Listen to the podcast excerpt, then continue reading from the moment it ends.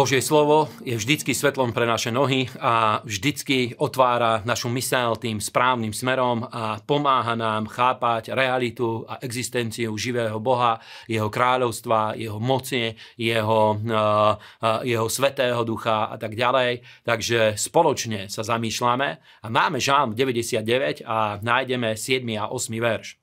V oblakovom stĺpe hovorieval k ním a ostriehali jeho svedectvá a jeho ustanovenia, ktoré im dal.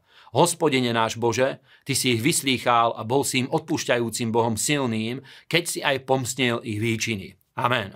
A v dnešnej časti pomerne veľa budeme sa zaoberať Božou prítomnosťou a Svetým duchom a jeho požehnaním. Aj tu hovorí Božie slovo, že dokonca aj v Mojžišovom eh, stánku, ktorý postavil, nie stánok bol dôležitý a samozrejme jeho zariadenia a tieto časti mali nejaký zmysel, ale sami o sebe nedávali tomu podstatu, pretože eh, to, čo tomu dalo celému zmysel, bolo práve oblakový stĺp cez deň a ohnivý stĺp v noci a Božie slovo hovorí, že to bola tá najdôležitejšia časť. A my vieme, že tento oblakový stĺp, e, jeho, e, on je obrazom práve Božej prítomnosti a Svetého Ducha. A práve preto je dôležité ako kresťania, aby sme boli zameraní na Svetého Ducha, aby sme milovali Svetého Ducha, aby ste si zamilovali jeho prítomnosť. A to je jeden z najväčších cieľov aj modlitebného života, je, aby Boha sme ucnievali v duchu a v pravde a modlili sme sa tak, aby Božia prítomnosť a oheň Svetého Ducha a oblak Svetého Ducha, aby prikrýval náš život, církev, službu, pretože odtiaľ k nám Boh hovorí v Božej prítomnosti, keď k nemu prichádzame a pýtame o odpustenie, tak príjmame, príjmame vierou aj to, že sme boli očistení Ježišovou krvou a prikryla nás a nechodíme v pochybnostiach, nechodíme iba v takom dúfaní, že niečo by sme chceli, ale uchopujeme samotnú podstatu. Druhé miesto, 1. list Korinským, 12. kapitola, 2. a 3. verš. Viete, že keď ste boli pohanmi, chodili ste k nemým modlám, ako ste kedy boli vedení a preto vám oznámujem, že nikto hovoriac v duchu Božom nezlorečí Ježišovi, buď prekliatý a nikto nemôže povedať Pán Ježiš iba v Svetom duchu. A toto je veľmi dôležité slovo, ktoré, e, ktoré e, veľa rôznych pochybností rozptýluje, pretože Božie slovo aj tu hovorí, že my neprichádzame, keď sme boli pohania, chodili sme k nehmým modlám. A je pravda, že každá modla, či už zobrazuje, e, či už je spojená s kresťanskou tradíciou, alebo má niekde pôvod v orientálnej mystike, alebo kdekoľvek inde, alebo v hinduizme, každá modla je iba socha, ktorá má oči, ale nevidí, uši, ale nepočuje, ruky, ale nevie nimi chytieť. Ale Božie slovo hovorí, že my prichádzame k živému Bohu. Preto sa modlíme k Otcovi skrze Ježiša Krista v Svetom duchu a nepotrebujeme k tomu žiaden sprostredkujúci predmet, aby sme s ním mali spoločenstvo, lebo tú podstatu vytvára práve Božia prítomnosť a dotyk Svetého ducha.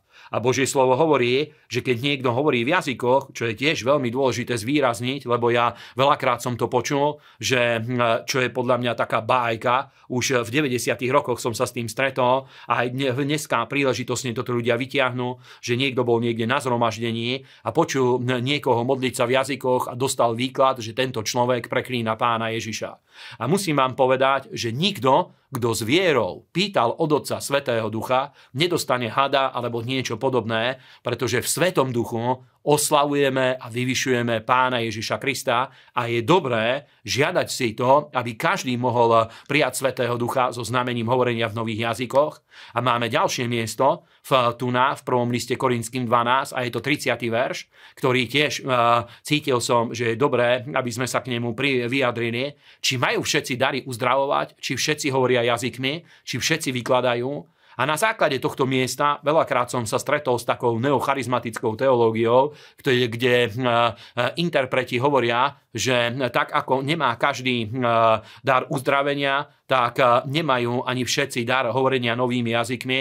A rád by som povedal, že keď prečítate ale kontext, verš predtým, alebo niekoľko veršov predtým, pochopíte, že tu je reč o tom, keď niekto v rámci bohoslúžby, tak ako keď prichádza proroctvo alebo výklad Božieho slova, manifestoval by hovorenie v jazykoch, ktoré má priniesť posolstvo a za ním má nasledovať výklad, hovorí, že takýto dar hovorenia jazykmi nemá každý, pretože to, je, to sú služobné jazyky, ktoré Boh dal pre službu iným ľuďom ale Biblia hovorí o rôznych druhoch jazykov a je dar jazykov, ktorý je pre osobnú bohoslužbu, pre osobné spoločenstvo s Bohom, pre osobnú modlitbu s Bohom, pre osobné uctievanie Boha a týmto spôsobom sa každý môže modliť aj v bohoslužbe alebo kdekoľvek, kde, eh, kde uctieva Boha a má spoločenstvo s ním. Vo svojej domácnosti alebo kdekoľvek sa nachádza, dokonca aj v spoločenstve bratov.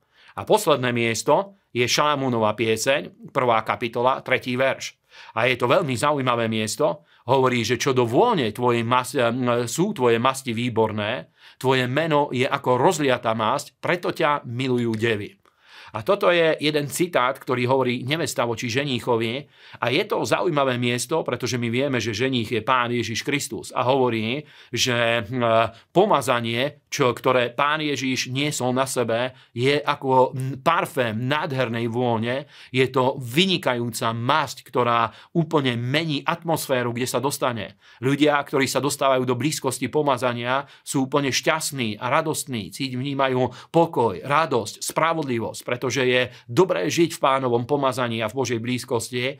A keď niekto znervoznie, tak e, väčšinou e, zo skúsenosti sa dá vidieť, že sú to len ľudia, ktorí sú zdemonizovaní alebo ktorí majú hriechy vo svojom živote a bije ich svedomie. Preto sa môže stať, že v Božej prítomnosti niektorí ľudia necítia sa úplne dobre, ale rád by som vám povedal, priatelia, že toto je pravdivé slovo, že pomazanie, ktoré prináša, ktoré prináša uctievanie Boha a prítomnosť Ježiša Krista je výborné, je to ako výborná masť, výborný olej, ako nádherný parfém. A ďalej hovorí, že tvoje meno je ako rozliatá masť a preto ťa milujú devy. A je pravda, že meno pána Ježiša Krista je úplne výnimočné. Neexistuje iné meno, v ktorom by sme mohli prísť k Otcovi, neexistuje iné meno, v ktorom by sme mohli prijať odpustenie hriechov. Není iné meno, v ktorom by sme sa mohli modliť, ktoré by sme mohli používať v modlitbe, alebo ktoré by sme mohli používať voči diablovi, voči hriechom, voči démonom. Niektorí ľudia hovoria napríklad, že v mene uh, uh, matky pána Ježiša Krista sa modlia proti diablovi a musím vám povedať, že o tomto mene nemáme žiaden dôkaz v Božom slove, že by bol ako rozliatá masť a my vieme, že tento olej e, láme každé jarmo, ale o mene Ježíš máme veľmi veľa dôkazov. Božie slovo nám veľmi veľa o tomto hovorí a hovorí, že práve kvôli tomu pomazaniu, ktoré je v mene Ježíš, ktoré je v pánovom mene, preto my ho tak veľmi milujeme, ako devy milujú vyvolených ženíchov. A toto vám prajem z celého srdca a nech vás Boh veľmi silne formuje a obnovuje svojim slovom. Nech vás Boh požehná.